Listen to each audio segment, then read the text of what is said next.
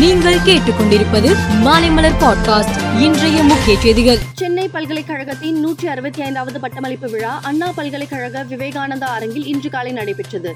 இந்நிகழ்ச்சியில் பங்கேற்ற ஜனாதிபதி திரௌபதி முர்மு பட்டங்கள் வழங்கினார்.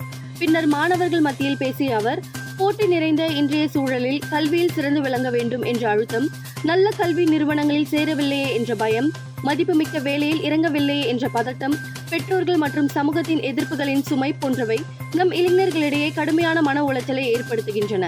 இந்த பிரச்சனையை தீர்ப்பதற்கும் நமது மாணவர்களின் முழுமையான வளர்ச்சி மற்றும் நல்வாழ்வை ஊக்குவிக்கும் சூழலை உருவாக்குவதற்கும் நாம் ஒரு சமூகமாக ஒன்றிணைவது முக்கியம். எந்த ஒரு கவலையும் உங்களை மூழ்கடிக்க வேண்டாம் என்று அனைத்து மாணவர்களையும் நான் கேட்டுக்கொள்கிறேன் என்றார். சென்னை புளியந்தோப்பு அருகே ஆடு தொட்டி பகுதியில் வைக்கோல் குடனில் பயங்கர தீ விபத்து ஏற்பட்டது. இது குறித்து தகவல் அறிந்து சம்பவ இடத்திற்கு விரைந்த போலீசார் மற்றும் தீயணைப்பு துறையினர் தீயை அணைக்கும் பணியில் தீவிரமாக ஈடுபட்டுள்ளனர். நிலம் கொடுத்தவர்களுக்கு வேலைவாய்ப்பு வழங்கியதில் வட இந்தியர்களின் பெயர்கள் உள்ளது குறித்து என்எல்சி நிறுவனம் விளக்கம் அளித்துள்ளது.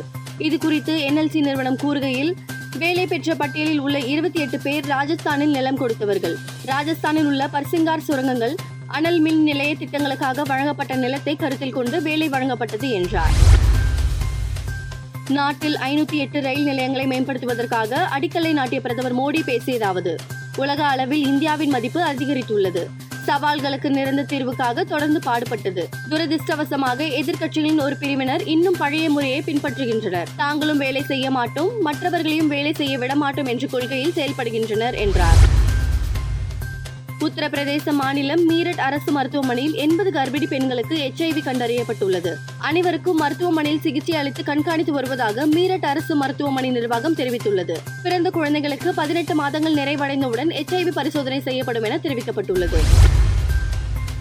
ஆப்கானிஸ்தான் நாட்டில் நிலநடுக்கம் ஏற்பட்டது. இந்த நிலநடுக்கம் ஐந்து புள்ளி எட்டு ரிக்டர் அளவில் பதிவானது. இந்த நிலநடுக்கத்தின் எதிரொலியாக டெல்லியில் நில அதிர்வு உணரப்பட்டது. நிலநடுக்கத்தால் ஏற்பட்ட செய்தி விவரங்கள் வெளியாகவில்லை.